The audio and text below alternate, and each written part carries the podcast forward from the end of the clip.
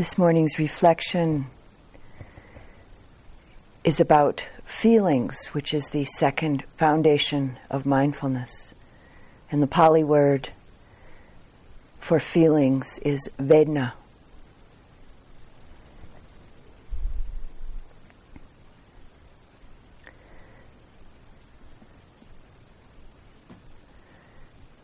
Every experience that uh, comes through each of the sense doors seeing, hearing, tasting, touching, smelling, and the mind door, thought provides some specific information to the mind. And there are various feelings that occur through the contact of the sense doors with various phenomena.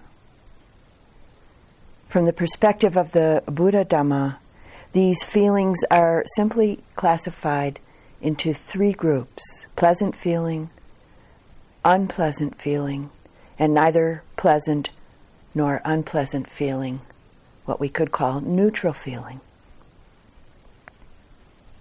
And these feelings arise in response to either physical or mental stimuli.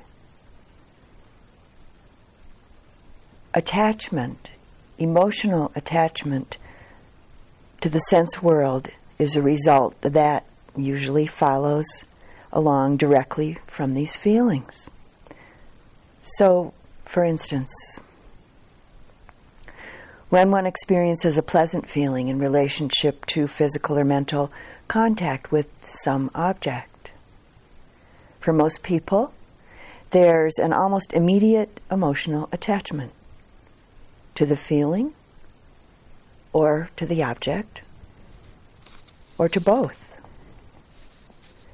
And when the pleasant feeling subsides, which of course it always does, there can be a desire to get it back, to get another one, a craving, in other words, and a sta- also a state of dissatisfaction very quickly arises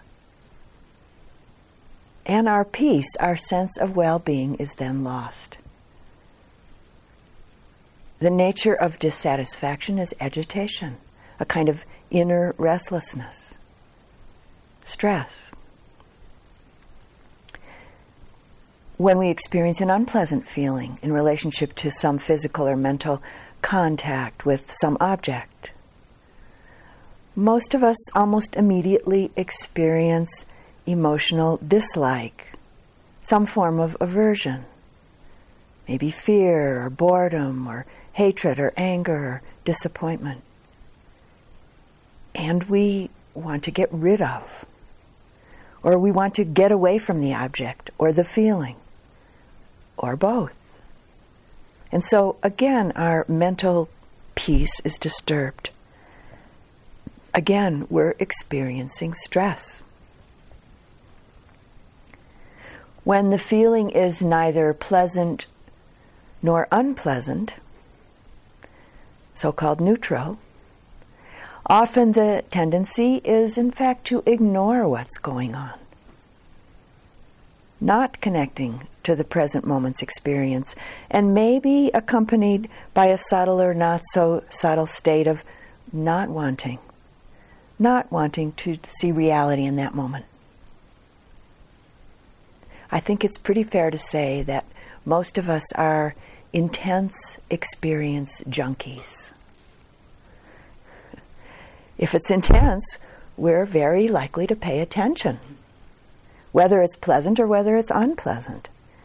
And if it's not intense, we often just don't notice this sort of attitude of, well, nothing's happening, nothing's really happening.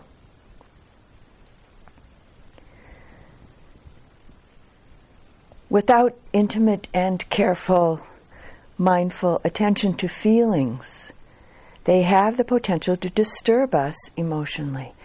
They have the potential to make us suffer. An amazing thing about these feelings is that we often forget that they change. That the very same object, for instance, that produced pleasant feelings in our mind, within moments sometimes can produce unpleasant feelings in the mind. And of course, vice versa. And so again, we experience attachment or clinging or various aversive states. Forgetting is the opposite of remembering. Remembering the connection that mindfulness offers to see things as they are. The potential illuminating aspect of practice in relationship to cultivating a wise and careful attention to feeling is that it's at this point in our experience that we have the direct, immediate opportunity to drop our habituated reactions of attachment, clinging, and the various permutations of aversion.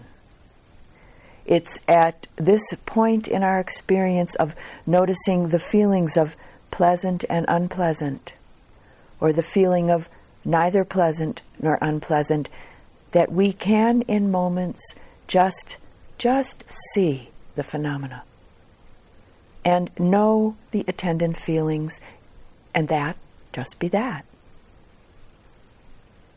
Pulling out the thread of self the I like, I want, I need, I must have.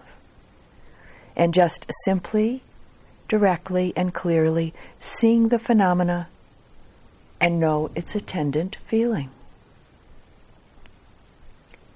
In that moment, there's no mental suffering.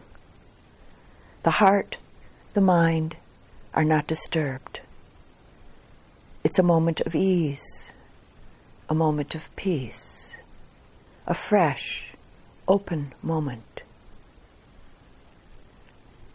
Feelings are particularly important mental factors in developing insight into the cause of suffering because these feelings are what condition our mind to hold on to the, the pleasant or push away or avoid or ignore the unpleasant.